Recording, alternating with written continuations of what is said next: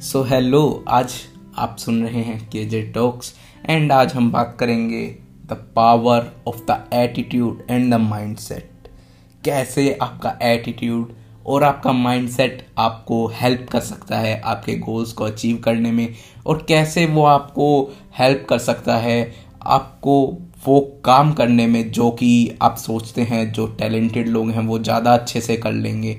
But ये दोनों चीज़ें कैसे आपको लाइफ में बहुत आगे लेके जा सकती हैं, आज हम बात करेंगे इन दोनों बातों पर। तो मैं अब इन दोनों को समझाने के लिए एग्ज़ाम्पल लूँगा लोयन का। Yes lion. तो लोयन को हम क्या कहते हैं? लोयन को सभी लोग कहते हैं the king of the jungle yes राजा, जंगल का राजा। आपने कभी सोचा है ऐसा क्यों कहा जाता है लोयन को? That he is the king of the jungle जंगल में इतने सारे जानवर हैं मतलब अनगिनत जानवर है जंगल में।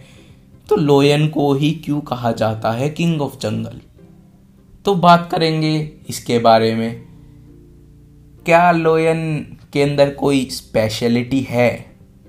उसको जो राजा बनाती है। अब सोचें। क्या वो सबसे ज़्यादा क्लेवर जानवर है क्या जंगल में? या फिर वो सबसे ताकतवर जानवर है जंगल में? या फिर बोले कि वो सबसे लंबा जानवर है जंगल में? कि वो सबसे तेज जानवर है जंगल में? या फिर और कुछ भी ऐसा टैलेंट जो उसे मिला हो बाय बर्थ? तो आप अगर सोचेंगे इस बारे में तो आपको इन सभी का आंसर मिलेगा कि नहीं। उसके पास ऐसा कोई भी स्पेशल टैलेंट नहीं है। इवन और बहुत से जानवर हैं जंगल में जिनकी कुछ ना कुछ सुपीरियरिटी है लोयन के ऊपर। लाइक कि अगर क्लेवरनेस की बात करें तो जो फोक्स है वो मच मोर क्लेवर है लोयन से। Yes yes. और लंबाई की बात करें तो जिराफ, ताकत की बात करें तो बहुत से जानवर हैं, एलिफेंट ले लीजिए। और अगर फास्टनेस की बात करें तो आप जानते ही होंगे चीता। यस तो after not having so much any talent lion ही क्यों जंगल का किंग बना? तो इसका एक मात्र रीजन है, एक लाइन में बताऊँ तो उसका एटीट्यूड और उसका माइंडसेट यस उसका जो एटीट्यूड है और उसका माइंडसेट है, वो बनाता है उसे किंग ऑफ़ जंगल अब इसे मैं एग्जांपल से समझाता हूँ। लाइक मान लीजिए लोयन है और एक एलिफेंट है या फिर जिराफ है, उनका आमना सामना होता है। तो सबसे पहले लोयन के दिमाग में क्या आएगा उन्हें देखते ही? खाना। यस खाना। वो सोचेगा, मुझे शिकार करना है इनका। वो ये नहीं देख रहा, वो कितने बड़े हैं उससे साइज़ में, दस गुना बड़े हैं, पाँच गुना बड़े हैं। और ये भी नहीं देख रहा, वो उनके अंदर कितनी ताकत है। इवन एलिफेंट अगर चाहे तो एक बारी में मार के उसको लोयन को शायद वो उठ भी ना पाए। बट उसे वो नहीं दिख रहा। उसे क्या दिमाग में आ रहा? खाना। और मुझे इसे शिकार करना है। चाहे कितना भी ताकतवर क्यों ना हो वो, चाहे वो कितना भी तेज क्यों ना हो, चाहे वो कितना भी बड़ा क्यों ना हो उससे। और वहीं अगर बात करें हाथी की, फिर जिराफ की, उनके दिमाग में क्या आएगा? उनके दिमाग में आएगा, ये मुझे खा जाएगा। यस ये मुझे खा जाएगा। एंड यहीं पर खेल ख़त्म हो जाता है। अपनी लड़ाई का, उसके किंग ऑफ़ जंगल बनने का।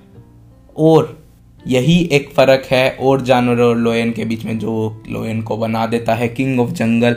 उसका माइंडसेट उसका एटीट्यूड टुवार्ड्स एनीथिंग एग्रेसिवनेस उसकी, उसका माइंडसेट की नहीं, ये मुझे खाना है तो खाना है।